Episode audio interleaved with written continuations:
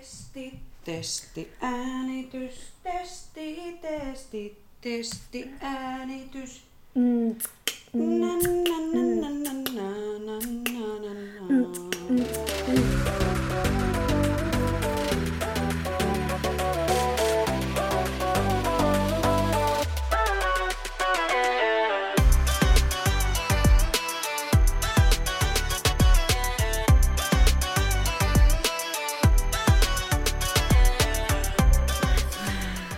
Belson ja tervetuloa Tanssistudio podcastin pariin. Tässä edessäni istuu Effiina Jalonen. Ja minua vastapäätä Saara Sorsaa. Me ollaan tanssijoita, tanssiharrastajia ja tanssi on iso osa meidän elämää. Tässä podcastissa me keskustellaan tanssista, tanssikulttuurista sekä tanssisalien ulkopuolella tapahtuvista tanssiin liittyvistä ilmiöistä. Jos kuuntelet meitä Spotifyn kautta, niin klikkaa sitä seuraa nappulaa, niin löydät aina uudet jaksot ja jeesit meitä ja Olet ihana. just Kiitos. näin. What's up, girl? Huikka. Otetaan huikka, ryppy, juodaan vettä ja kahvia. Vettä ja kahvia. Sitä pelkästään. Niin, mitäs sä viikonloppuna joit vettä? Vettä vain? Nokkoa. Okei, okay, joo. Nokkoa vaan ihan sikana. Okei, okay, joo. Niin mäkin kuulin. Joo. joo. Kyllä, kyllä, kyllä. Kyllä, kyllä. Mitäs meille on tapahtunut tässä viime aikoina? Ah, me ollaan suunniteltu uh, syksyllä reissua. Voidaanko me puhua tästä? Minne? Tää on Minne kiva, mä- tää on aina- tää on tää on aina näin. kiva, että mä oon silleen, että ah, meillä on tää suunnitteilla, ja sit, Sit mä vaan, ihan et- homoilla sanoa, että mi, mikä on? Mut sit sul kyllä sellainen Välättää. Lamppu syttyy Mikä niistä tuohon. reissuista? Reissuista siis nyt tämä, joka tapahtuisi meidän naapurimaassa. Mutta kun naapurimaa ei ole ihan hoitanut hommiansa niin, Niin, kuin pitäisi, niin, niin tota, Joo, siis me haluttais lähteä salsafestareille Tukholmaan. Ne on lokakuussa, mutta ongelma on nyt tuo korona. edelleen. Ja, niin, ja mä en kyllä halua niin kuin, itse ottaa mitään tyhmiä riskejä, ja siis siinä on niin, että saa kyllä rahat takaisin, jos se tapahtuma perutaan, mutta eihän ne perus sitä. Niin sitten sit ei saa rahoja takaisin, jos vaan niin kuin koronatilanteen vuoksi ei halua mennä sinne, niin sitten sä joudut silti maksaa ne liput. Niin that's the dilemma. Niin, ja sitten vielä sekin, että sit jos pitäisikin yhtäkkiä olla karanteenissa Niin, kaksi sen viikkoa sen jälkeen, jälkeen, niin, niin- niin sori nyt vaan, ei kiinnosta enää Niin. mikään karanteenihomma. niin, ja niin. olla tanssimatta, tanssitunteilematta, näkemättä ihmisiä kahteen viikkoon. Niin, ne ei halua ottaa sitä riskiä. Ja sitten kun, kun ei voi tietää, että mikä se on se tilanne siellä mm. lokakuussa, että katsot niinku, aah, niin sitten ei vitti ostaa mitään lippuja. Niin, siellä oli vaikka mitä kaikkea kivoja Niin, ja kun se on tunteja ja kuubalaista salsaa. Mm. meidän limpparia ja Niin. jo, siistejä opettajia ja, ja kunnon, kunnon... Ja siis se mua kiinnostaa siinä, että oikeasti siellä oppis Niin, niin monta päivää tunteja. paljon Ja bileitä. Ja... bileitä. Niin, mutta ne on erilaisia bileitä, Niin. kun on niitä sosiaalitanssibileitä, mm. eikä mitään muita bileitä. niin kuin Saaralla lauantaina.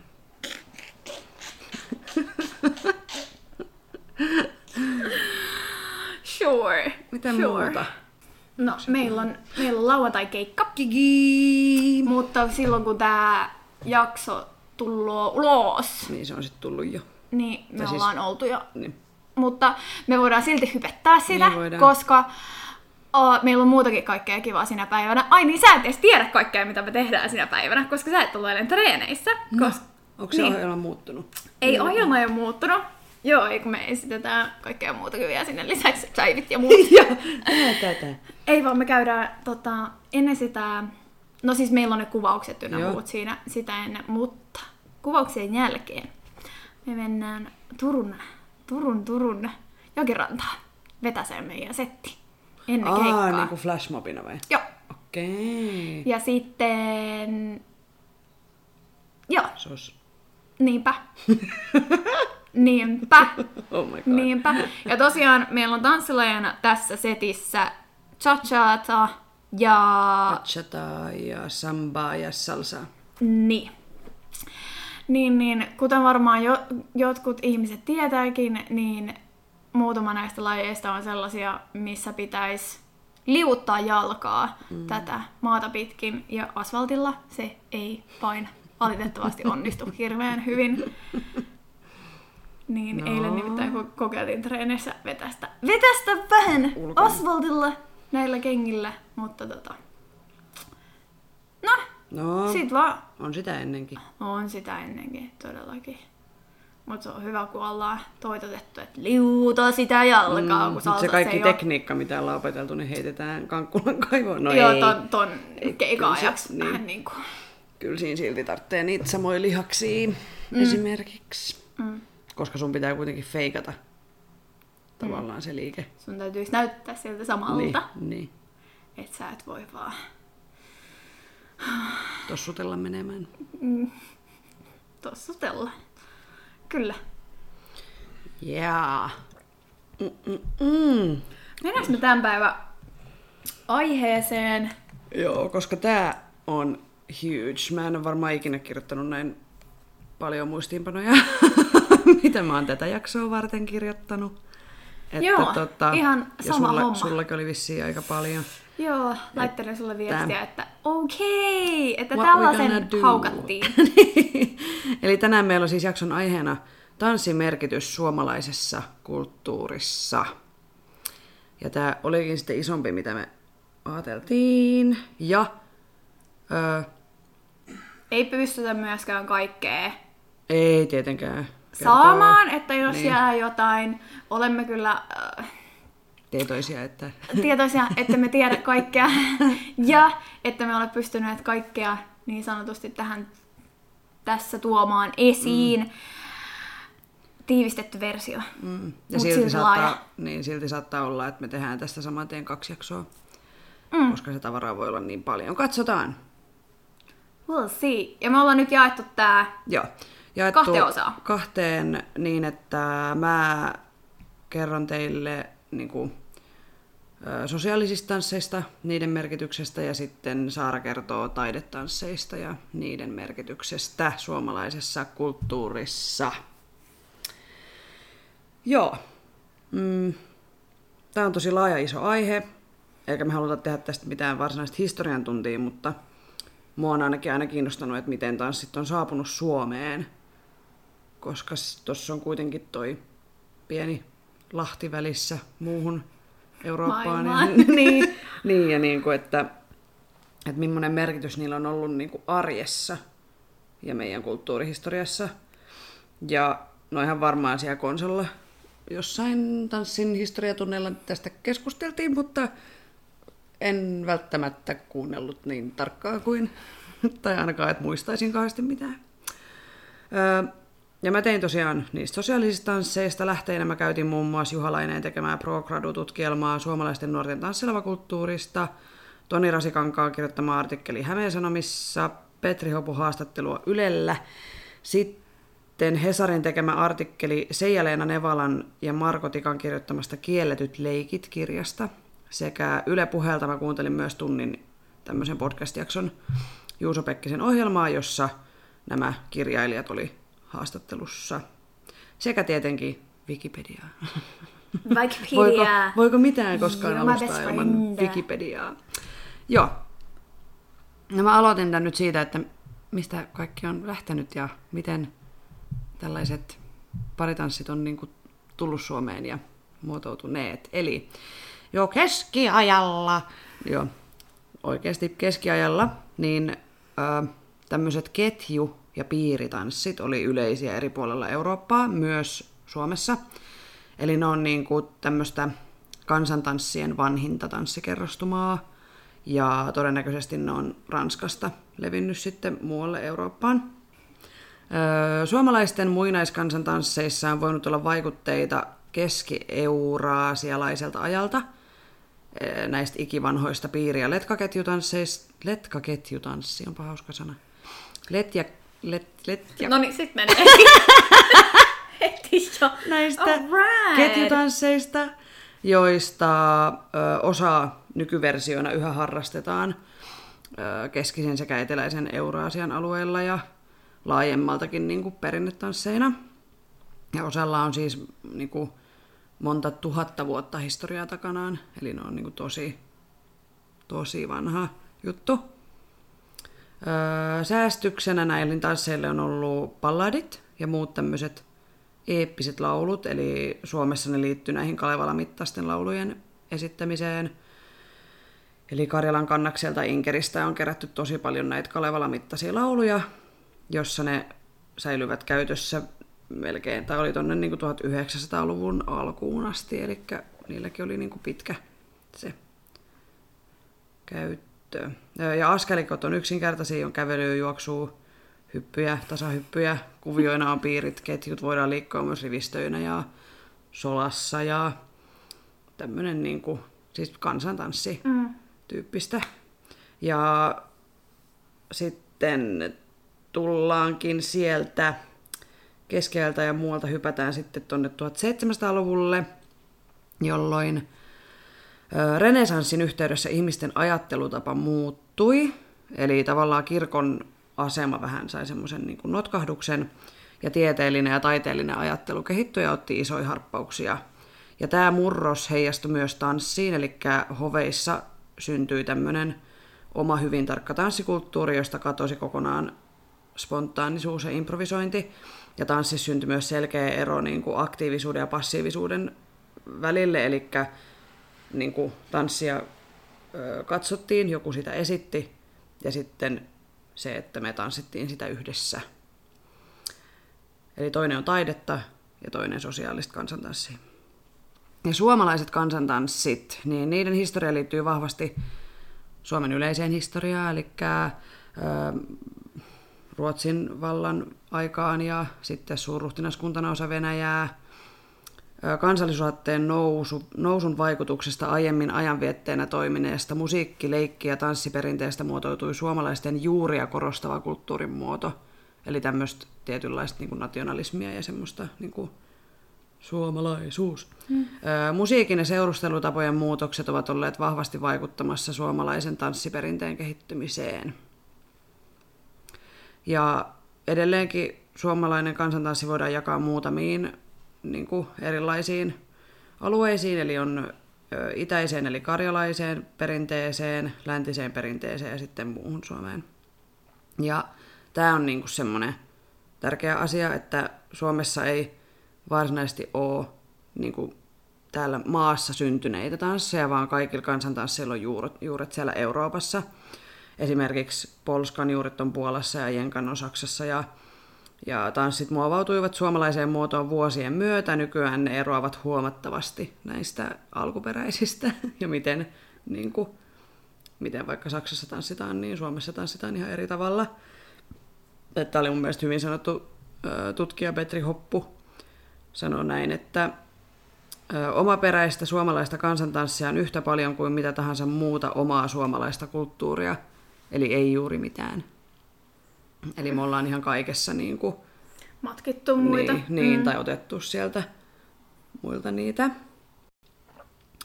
Ja Suomessa tanssittiin 1800-luvulle asti etupäässä näitä ryhmä- tai kuviotansseja, mutta sitten paritanssit alkoi saada entistä enemmän suosiota. Eli vaihdettiin niinku siitä, että oltiin kuviossa, niin sitten olikin mies ja nainen kahdestaan. Ja se kös vasta pervoa oli. Mm, totta kai. Eli tätä on niinku paheksuttu todella paljon. Että se on aivan liian niinku, intiimiä. Niin, ja se, seksuaalista ja julkeaa. Ja no valssi on vanhin paritanssi ja se yleistyi Euroopassa 1700-luvun lopulla. Ja Suomessa sitä on tanssittu merkintöjen mukaan niin 1800-luvun 800-luvulla. Ja sitten 1850-luvulla sen kansanomainen muoto oli levinnyt jo suurimpaan osaan maata. Ja suomalaiset oli kehittänyt siitä itselleen sopivia muotoja. Että se ei ollut enää niin kuin semmoista sivistyneistön hupia, vaan että se oli ihan kaiken kansan huvitusta. Ja, ja sivistyneistö ja kirkko ei voinut enää oikein kontrolloida tätä isoa tanssi-ilmiötä. Ja sitten siitä tulikin lopuksi sitten tanssi, joka läpäisi kaikki säädyt. Ja 1900-luvulla Suomeen saapui tango, mm. joka levisi Euroopan, Eurooppaan Etelä-Amerikasta, lähinnä Argentiinasta. Et just ennen ensimmäistä maailmansotaa niin Argentiinasta saapui muusikoita ja tanssijoita Euroopan kiertueelle, jotka kiersi suurkaupunkeja ja levitti tätä uutta muoti-ilmiötä kirkon ja muiden moraalinvartijoiden kauhuksi. Ja aluksi tango oli semmoista osa niin kuin vähän semmoista suurempaa kabaree-tyyppistä esitystä. Helsinkiin tango saapui vuonna 1913 just tämmöisen kabaree-esityksen muodossa.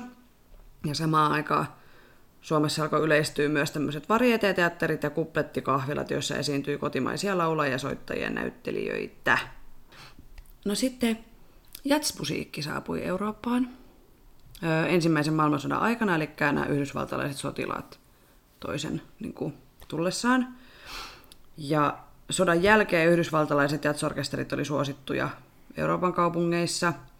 Ja no tässä on ihan tämmöinen tarkkakin tieto, että Suomeen jat saapui höyrylaiva, höyrylaiva SS Andanialla kesäkuussa 1926. No niin.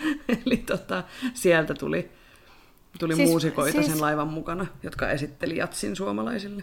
Siis vuonna 1926 jo? Joo.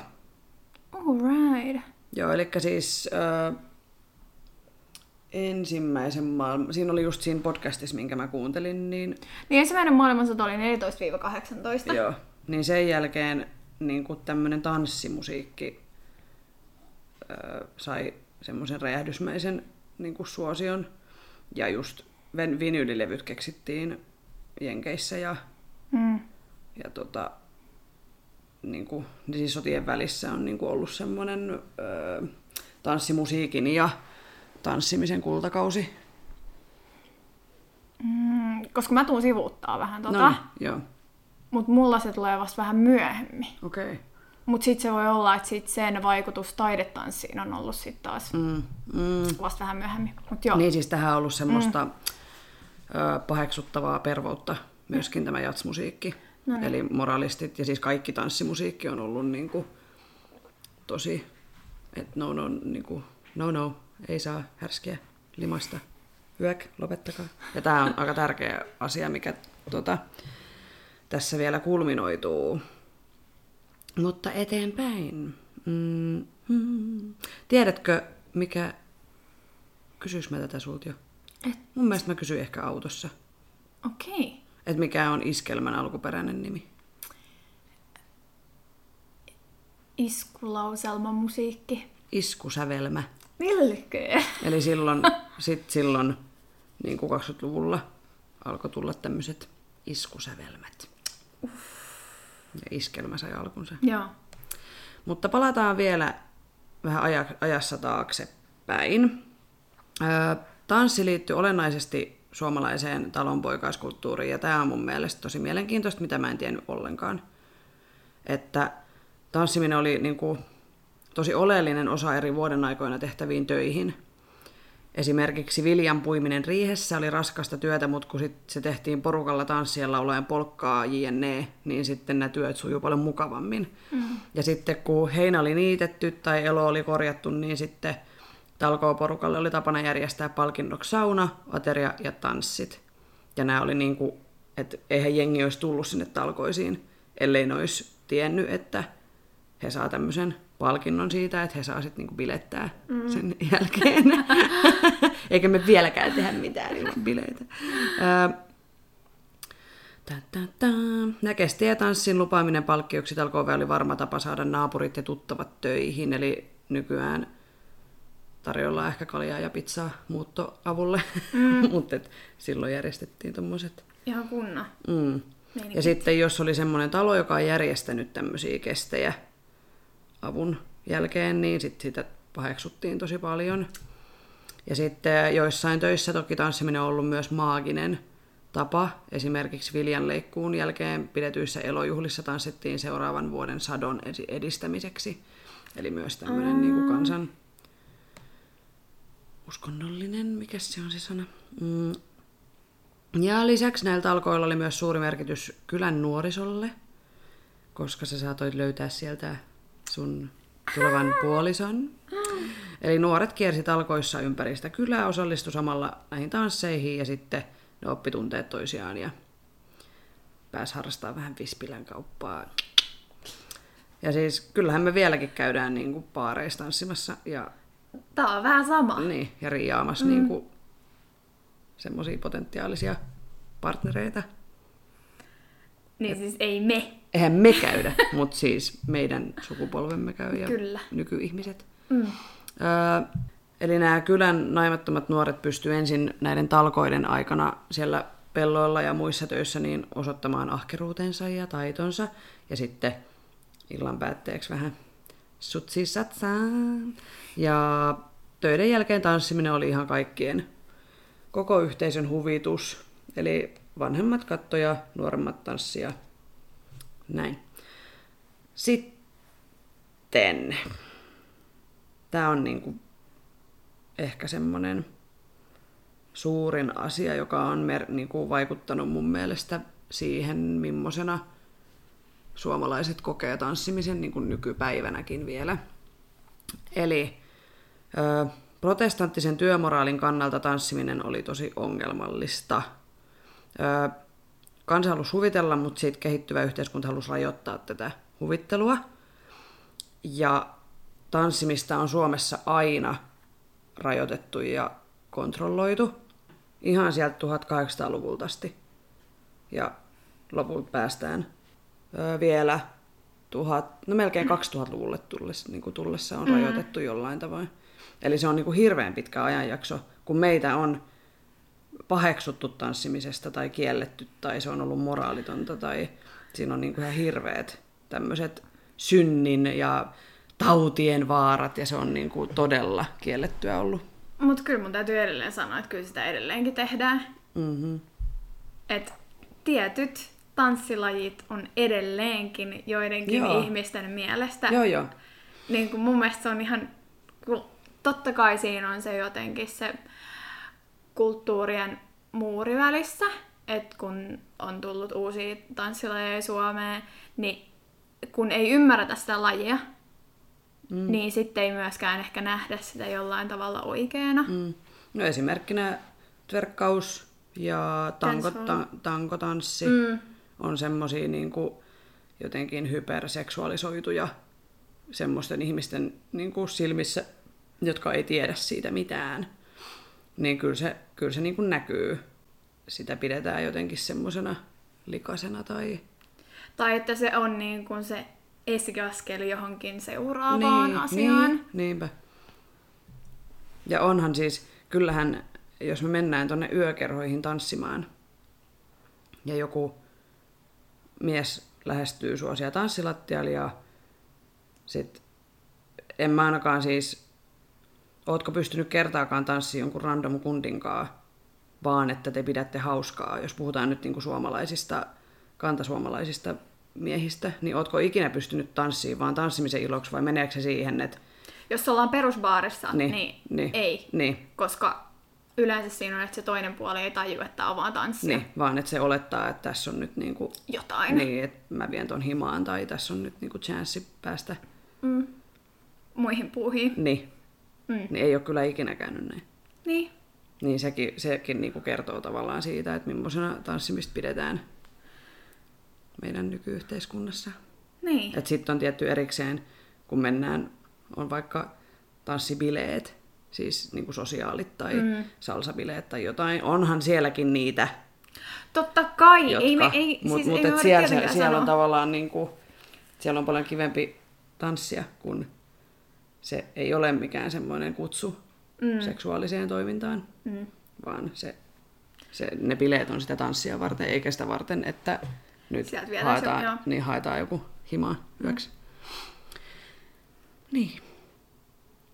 Eli aika pitkään on rajoitettu ja edelleenkin meidän joidenkin ihmisten moraali mm, niin kuin näkemyksessä jotkut asiat on niin kuin no no. Öö, 1800-luvulla kirkko ja virkavalta rajoitti nuorten huvielämää, sillä liiallisen valvomisen ja huvittelun katsottiin häiritsevän työntekoa ja kirkossa käyntiä. Tanssien järjestäminen, korttipelit ja yöjalassa käyminen olivat kokonaan tai lähes kokonaan kiellettyjä harrastuksia. Ja näiden kieltojen rikkomisesta rangaistiin niin tanssijoita kuin tanssipaikan vuokraajia sakoilla ja häpeärangaistuksilla. Eli kansasta haluttiin kasvattaa sivetä, mutta tanssi pisti kapuloita rattaisiin. Ja tanssin katsottiin olevan suora tie turmioon, sukupuolitauteihin, ei-toivottuihin raskauksiin sekä alkoholiongelmaan. Totta kai mm. se on. Mm. Mutta silti kielosta ja valvonnasta huolimatta, niin kyllä nuoriso, silloin lähinnä pojat, niin järjesti tämmöisiä nurkkatansseja, jotka oli 1800-luvulla käytännössä niin kuin ainoita pel- pelkästään niin kuin tanssia varten järjestettyjä tilaisuuksia. Eli nämä järjestäjät vuokras jonkun talon tuvan tai muun huoneen ja hankki sinne vähän virvokkeita ja kesällä voitiin tanssia esimerkiksi kalliolla tai ö, silloilla.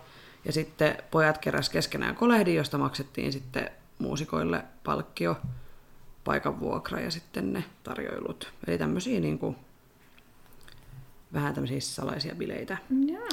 Ö, Tanssien siirtyminen luonnonpaikoista sisätiloihin liitti tanssit selkeästi tiettyyn aikaan ja paikkaan ja niistä tuli niin kuin omia tilaisuuksiaan. Eli tämä on vähän niin kuin tämmöinen lava, lavatanssien niin kuin lähtölaukaus. Öö, nuorten tanssimista ei voitu kuitenkaan lopettaa kielloilla ja niinpä niistä kielloista siirryttiin vähitellen tämmöiseen hiljaiseen hyväksymiseen.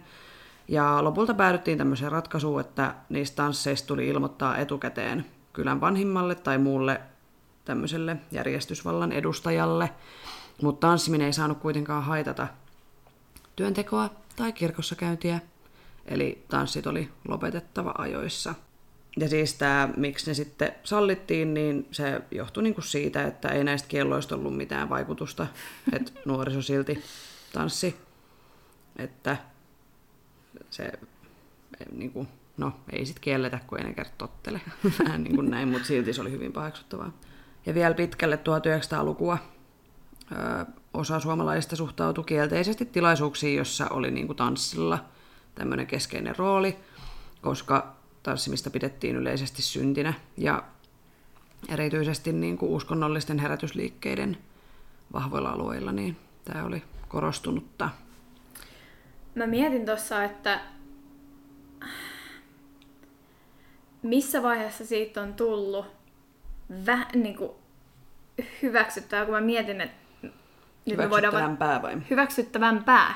Että esimerkiksi mun isovanhemmat on käynyt noissa bileissä ja mä oon kuullut mm. niin mon, monia storeja. Minä vuonna ne on syntynyt? Ne on syntynyt 38. Joo, ja meidän mumma on 40. Joo, me tullaan tähän. Joo. Koska täältä tulee vielä semmoinen pommi. Okei. Okay. Jo, jo, niin kuin josta mä olin ehkä joskus kuullut, mutta mä en muistanut ollenkaan. Ja sitten niinku, mun niinku... Mieli räjähti. Joo. Öö,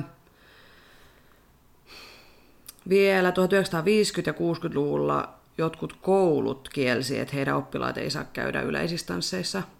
Niin kuin 50- ja 60-luvulla. Että me ollaan niin kuin aika pitkällä jo.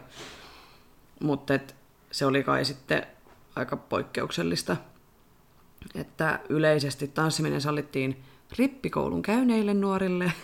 Oh. ja silloin se oli niin kuin luonnollisempi osa nuorten elämää. Mutta tässäkin on ollut silloin ää, aikoinaan niin myöskin niin kuin alueellisia eroja. Et jos on niin kuin hyvin uskonnollista aluetta, niin tietenkin siellä on ollut tosi paljon tiukempaa tämä suhtautuminen ja sitten vähän liberaalimmissa alueissa niin ei niin tiukkaa. Öö, tanssit oli tärkeä vaihe siinä kehityksessä, jossa nuoret alkoi muodostaa omia ryhmiään ja hylätä perinteisiä perhe- ja sukusidonnaisuuksia. Ja sitten tansseja alettiin järjestää säännöllisesti ja sitten nämä järjestäjät ryhmitty erilaisiksi järjestöiksi ja ryhmiksi. Niin esimerkiksi oli niin kuin esimerkiksi tämmöisiä nuorisoseuria ja raittiusyhdistys ja ö, tämmöisiä niin kuin järjestöjä tai tämmöisiä, niin sitten kun oli näitä nurkkatansseja ja sitten nämä seurat paheksu niitä pervouksia, mm. niin sitten ne tavallaan niin kuin itse sitten alkoi järjestää myös tansseja niin, että ensin oli jotain tiedätkö, puheita ja muita siinä aluksi, että tavallaan sivistettiin ja sitten lopuksi saatiin tanssia niin kuin valvonnan alla vähän niin kuin näin. Öö, sitten sen ensimmäisen maailmansodan päätyttyä tanssimusiikista ja tanssimisesta tuli valtava globaali ilmiö ympäri maailman. Ja näin tarkalleen ottaen 1920-luvulla alkaa suomalainen, suomalainen lavatanssikulttuuri. Ja meillä tulee varmaan lavatansseista,kin oma jakso, koska niihin liittyy vaikka mitä kaikkea. Mm. Ja, ja tota, sen verran kuitenkin tähän aiheeseen haluan pureutua, että kun se on ollut tosi merkittävä osa suomalaista kulttuuria.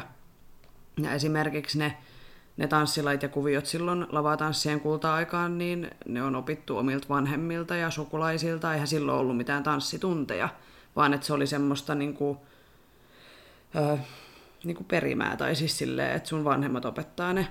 Ja, ja on ollut paikka tutustua ihmisiin ja pitää hauskaa, ja niin kuin semmoinen yhteisöllisyys on ollut tosi merkittävä. Ja, ja tota, on siis edelleenkin on kuitenkin melko suosittuu lavatanssit nykyään, mutta ei ole enää niin kulttuurisidonnainen perinne, että ei esimerkiksi niin kuin mun vanhemmat ei ole opettanut mulle niin kuin, että näin sitten siellä lavoilla toimitaan tai näin, niin kuin, näin nämä kaikki askellajit menee ja sitten sun pitää muistaa tämä ja tämä ja tämä. Niin kuin, että se ei ole enää niin kuin meidän sukupolvelle ehkä semmoinen.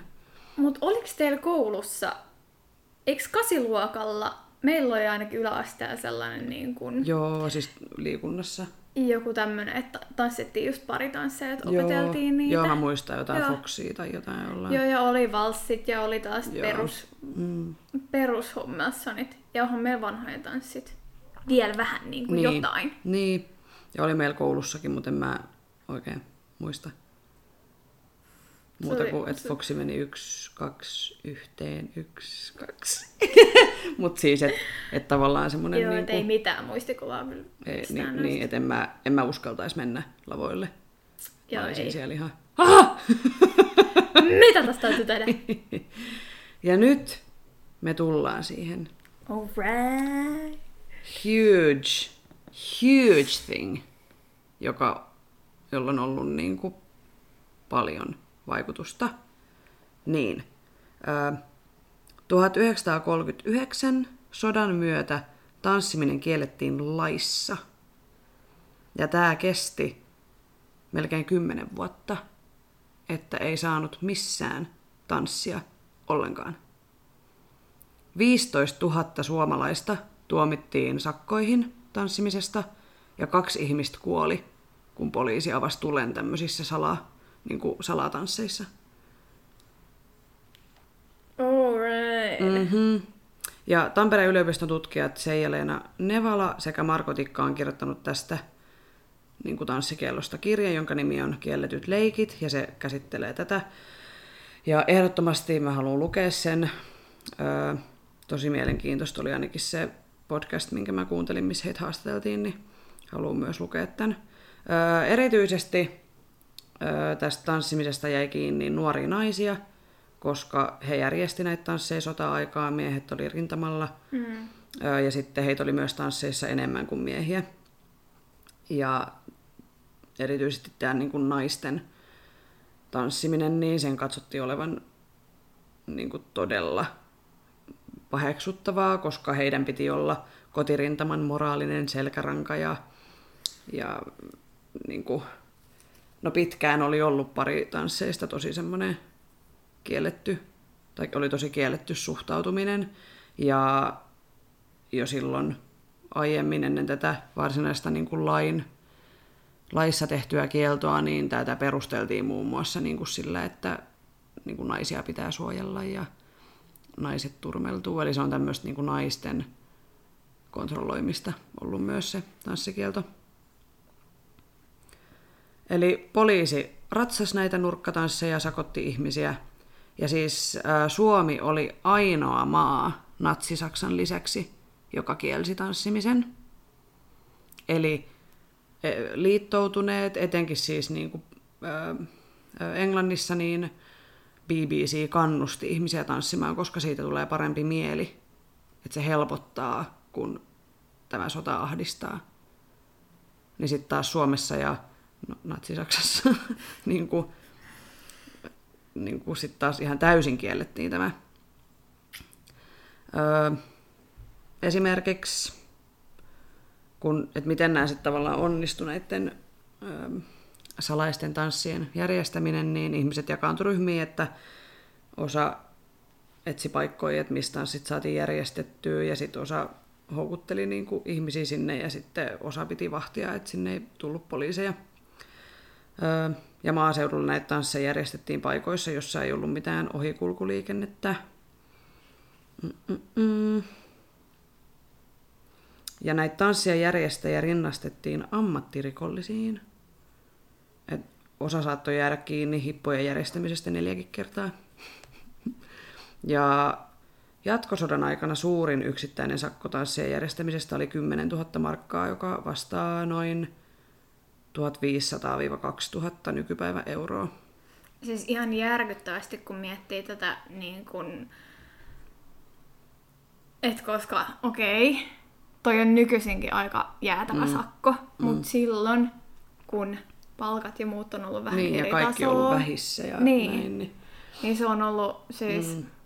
Ja toi oli niinku se suurin, että yleensä se keskimääräinen oli vissiin muutama satanen, mutta toi oli suurin yksittäinen. Mutta sitten nämä tutkijat ö, on niinku verrannut, että tanssikielto oli niinku sama, jos nykypäivänä meiltä kiellettäisiin sosiaalinen media. Eli se oli niin arkipäiväinen asia ja yhtäkkiä se kielletään kokonaan. Että tanssi oli silloin niin yleistä niin kuin ennen tätä kieltoa. Mm. Ja kesti tosiaan melkein 10 vuotta, 1939-1948 jolloin vasta asteittain alettiin purkaa, et ei sitä niin kuin, että no niin nyt, bailataan. Mm. Öö, ja tämä on ollut niin kuin erityisesti just sota-ajan nuorille niin tosi merkittävä sukupolvikokemus. Että okei, meidän, mä mietin, niin kuin, että meidän mumma, niin hän on syntynyt 40, niin hän on ollut niin pieni, että ei tavallaan ehkä häntä ole sillä koskettanut, mutta hänen vanhempiaan kyllä. Niin. Ja sitä kautta meidän mummaa. Mutta mm. niin kuin, ja mumma on kuitenkin ollut lapsi vielä tuohon aikaan. Että olisi kyllä mielenkiintoista jutella tästä. Mutta mehän saadaan vieras tähän Niin saadaan. liittyen, Kyllä. joka tulee kertomaan meille ihan omia kokemuksiaan Niin. varmastikin. Varmaan monta tuntia. Varmaan monta tuntia. Me saatais varmaan siitä Kymmenen jaksoa. Kymmenen jaksoa, jos vaan. Mä veikkaan, että meidän ei tarvi edes kysyä mitään. Ei, me vaan, mm, joo, nyökytellään. Selvä. Selvä. Kun mä mietin just sitä, että mä tiedän, että mun ukki on ollut vähän sellainen rebel, mm-hmm. minkälaisen kuvan mä oon saanut hänestä ja hänen mm. storeistaan. Ja mä veikkaan, että, että just ehkä sen takia tanssi onkin häntä kiinnostanut silloin. Niin, niin kuin se on ollut kielletty. Mm. Vähän sellainen, niin että okei, okei että onko tämä ok? Ei tämä niin. ok, okei, mä menen sinne. tai vähän semmoinen. Mm-hmm. Now I know! Mm-hmm. Ja äh, yksi, mikä myös liittyy siihen, äh, no tähän tavallaan tähän niin kuin tanssin järjestelmälliseen kieltämiseen, mutta myös siihen, miten me suomalaiset, niin kuin, miten, millaista, mikä merkitys tanssilla on meidän suomalaiskulttuurissa ja miten me koetaan tanssi, niin on siis suomalaisten koskettamisen pelko. Eli eihän, niin kuin, eihän kosketus ole silloin aikoinaan, siis korkeintaan niin kuin omat vanhemmat antoi sulle piiskaa. Mutta eihän halailu ole suomalaiselle mitenkään luonnollista, siis nykypäivänäkään.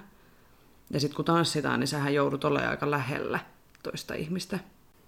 Ja se, millaisessa asemassa tanssi on ollut sieltä 1800-luvulta asti, eli miten sitä on pyritty kieltämään jo niin kuin kauan ennen sotaa.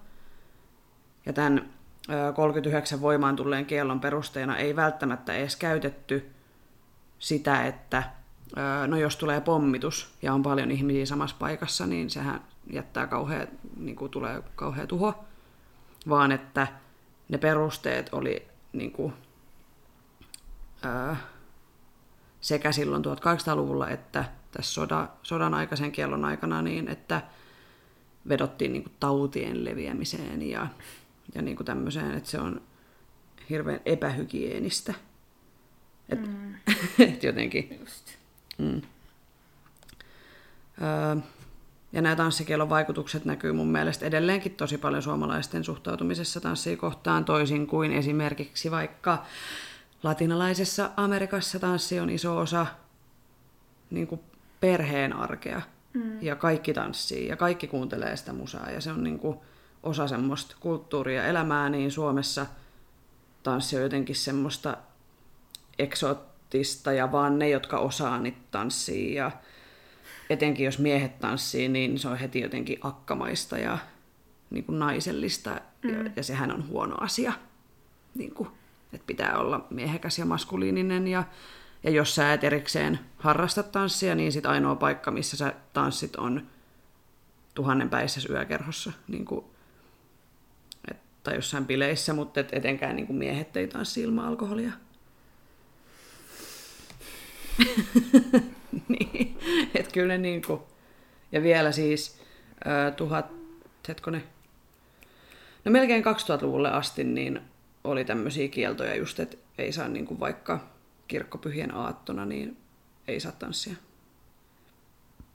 Että ei saa järjestää niinku, että sai ba- baarit sai olla, tai pubit sai olla auki, niissä sai vetää viinaa, vetää röökiä, mutta tanssia ei saanut. Musiikkia sai soittaa, mutta jotenkin se tanssiminen on ollut semmoinen... Todella. Ristiriitaista meininkiä. Mm. Oikeesti. Hmm. Niin, niin, niin tämä oli semmoinen, että okei, nyt mä ymmärrän, just kun ollaan vaikka puhuttu niin kuin Annan kanssa salsasta, ja mm. mun mielestä siinä jaksossakin keskusteltiin just siitä, kun se on osa niin kuin perheiden. Niin, niin just se, että jos meillä on niin kuin 1800-luvulta asti kielletty, kielletty, kielletty, niin eipä ihme, että... Minkä takia täällä ei oo. Niin. Tai minkä takia me ei tehdä, tai minkä takia ihmiset ajattelee asioista tietyllä tavalla, tai minkä takia jotenkin... Kyllä se tulee tuolta. Niin. Okei, no niin, eli mä voin mm. lopettaa nyt meidän kulttuurin dissa. ei. Mutta vähän sitä on aina sille ihmetellyt, mm. että mi- miten jotenkin, mutta kyllä mä jotenkin toivon myös, että ihmiset pääsis siitä omasta kuplastaan mm. myös eroon. Mm. Että ottais kirjan käteen ja kattois, että se on ihan ok tanssia. Mm. Kaiken näköisiä lajeja. Niinpä.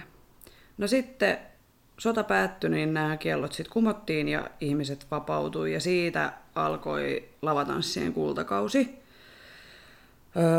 joka jatkuu aina 80-luvulle asti. Ja sitten 90-luvun ja 2000-luvun taitteessa niin lavatanssit tuli uudestaan muotiin. Jossain lähteessä sanottiin, että se tuli vähän niin kuin laman myötä uudestaan, että kun ihmisten oli huono olla, niin sitten sitä lohtua ja iloa haettiin siitä tanssimisesta. 1945 järjestettiin Helsingin Rautatien torille rauhantanssit, johon kerääntyi kymmeniä tuhansia ihmisiä. Ja kolme orkesteria soitti ja ihmiset tanssi. Sitten 50-60-luvulla oli tangobuumi, ja tangomarkkinathan on edelleen aika iso juttu niin kuin tietyn ryhmän kesken Suomessa. Ja kilpatanssi saapui 70-luvulla, disco silloin 70-luvulla, aerobik 80-luvulla. No sitten on tietenkin tanssikoulujen perustaminen ja, et, ja semmoinen harrastustoiminnan kehittyminen ja tanssin perusopetus, ja nämä nyt liittyy siihen taiteeseen mm. ehkä vielä enemmän. Ja vois kaikki mahdolliset lajit tässä nyt mainita Mainita, tavallaan, joo. mutta et, ei nyt ehkä tarvi. ja, ja, ja tosiaan nämä tanssikielot ei poistunut kokonaan, että ihan Ysärillä vielä kiellettiin tanssiminen kirkollisena juhlapyhinä ja sitten... Meiltähän kiellettiin nytkin tanssiminen. Niin. niin kuin... Mä en tiedä miksi tämä jotenkin... Koska nyt saa tanssia, mutta et... eihän me saatu keväällä tanssia. Mm. En mä ajatellut, että mä nyt itkisin tätä asiaa, mutta siis, että, että jälleen meiltä kiellettiin Mm. se niin kuin, ja edelleenkin on kielletty olla toisen ihmisen lähellä. Niin kuin, Mm. Että pitää pitää se sosiaalinen etäisyys. Että taas ollaan tilanteessa, jossa ei saisi tanssia niin kuin, mm. kuin vain niin kuin tietyissä tilanteissa Niin. tiettyjen varotoimien. Niin kuin. Mutta ei, ei saisi vieläkään siis, kai liiton mukaan, ei saisi vieläkään järjestää vaikka pari tanssi ää, kursseja, missä vaihdetaan paria, niin kuin esimerkiksi salsassa on tapana. Mm. Niin, että pitää olla vain oman parin kanssa ja, ja Mm. tietty määrä ja tietyt etäisyydet, että tota, ei se ole vieläkään sallittua. Että niin, Sitten vaan miettiä, että jos tota jatkuisi kymmenen vuotta. niin, mieti. Tai siis ei saisi, me ei saada edes käydä edes tanssitunneilla tyyliin, mm. niin kuin, että kaikki tanssiminen on kielletty. Niin jotenkin. Absurdia ajatella mm. sitä nyt. Mutta tavallaan kun silloinkin vedottiin niihin tauteihin, Niin tässä ollaan. niin nyt tässäkin ollaan siinä tilanteessa, että nyt ved- vedotaan niin kuin tauteihin. Toki silloin ehkä vedottiin enemmän niin kuin suku- sukupuolitauteihin. Vai onko se hallituksen salajuoni Niin. kontrolloida meitä? Aa. Salaliittoteoriat käyntiin Niin. vaan. Niin, no sitten ihan lyhyesti niin kuin nyky, tavallaan vähän semmoista nykypäivää, jos nyt meitä, että ei olisi tätä koronaa. Tuli tähän koronaa, koronasta vielä niin kuin mieleen, että kun mä kuuntelin sitä niiden tutkijoiden haastattelua siinä podcastissa, niin ne niin kuin nauro sille, että ha, ha, ha, niin taas meillä on kielletty, että ha, ha, niin kuin vähän silleen jotenkin, onhan tämä nyt ihan erilainen tilanne, mutta siis, että mä, mä olin jotenkin silleen, että ei tolle saa nauraa, että se oli ihan kauheeta. Niin kuin, että et huomaa, että he ei ole itse, niin kuin, se ei ole Ta- vaikuttanut niin. heihin se tanssikielto, mikä Joo. nyt on ollut. Niin kuin, tai se, että mä olin ihan silleen, että melkein loukkaannuin, laitoin kukkahatun päähän ja meinasin soittaa kansanradioon, että kun minulle tärkeille asioille nauretaan radiossa. no en. Mutta et siitä tuli semmoinen vähän, että et ei se ollut kivaa. Että älkää Niin, naurako. niin. Että se oli ihan kauheata. niin, siitä nykypäivästä. Öö, mietin, että mikä olisi niinku semmoista nykypäivän jotenkin kansantanssia tai huvia ja, ja niinku näin, niin ehkä just joku yökerhossa bailaaminen Mm. pikkutunneille ja sitten, no tietenkin niinku, ehkä sitten tämmöiset ryhmäliikunta tanssitunnit ja tanssitunnit ja et jotenkin ehkä sit, kun just se on Suomessa enemmän niinku harrastustoimintapohjaista kuin kulttuurista se Mm. tanssiminen. Ja nykyään tietty sit tanssifestarit ja tapahtumat, niin niitä järjestetään, kilpailut. Hmm. Osalle suomalaisista tanssi ei merkitse mitään, ja osalle sitten taas tanssi merkitsee tosi paljon. ja se on niinku osa, iso osa elämää. No sitäkin mä mietin, että mitkä asiat on vaikuttanut suomalaiseen tanssikulttuuriin niin kuin 2000-luvulta nykypäivään ja mitkä on niin kuin synnyttänyt jotain semmoisia trendejä tanssiskenessä. niin kuin lähinnä tämmöiset vuodet, mistä mä muistan jotain itsekin. niin, niin, ja tanssii tähtien kanssa aloitti tämmöisen uuden paritanssibuumin. Totta. Silloinhan niin kuin Joo. jengi alkoi tanssia enemmän paritanssia Joo. ja tämmöisiä niin kuin kilpatanssijuttuja. No sitten on siis no muut TV-ohjelmat on tietenkin vaikuttanut ja ihan sinne taidetanssin puolellekin. Sitten mä oon kirjoittanut tänne Jorma Uotinen. Josta mä tuun puhuu. Oh yeah. Mm, no breikki oli jossain kohtaa mun mielestä muodissa. Joo. Silloin kun oli toi hip-hop Niin. skene oli niinku siinä y- 90-luvun ja 2000-luvun Niin. niin. vaihteessa oli tosi Joo. Iso. Mä muistan nimittäin noin ala-asteen diskot. Niin just, joo. Ja diskot yleisesti Joo. Silloin niinku. Bomfunk MCs. Joo. Drop the mic. Niin. Todellakin. Ja sitten no siis ne ilmiöt, mistä me ollaan nyt keskusteltu tanssitrendit jaksossa, mm. niin tietty ne on semmosia nykypäivän sosiaalista mediaa ja pelejä ja muita. Mm. Mm. Mut joo, nyt ei tarvitse enää ihmetellä, että miksi suomalaiset ei tanssi. No sitä just. sitä just. Ihan sikatyhjentävästi jotenkin. Mm. Tätä oli ihan sikamielenkiintoista tehdä. Siis, ha- mua harmittaa, kun mä en luke, ehtinyt lukea sitä kirjaa. Mutta Mm, eilen, tähän, eilen mä kuuntelin sen, sen podcastin ja mä olin ihan ajoin autoa samalla kuuntelin, että no niin, nyt yritän muistaa kaikki, mitä tässä puhutaan.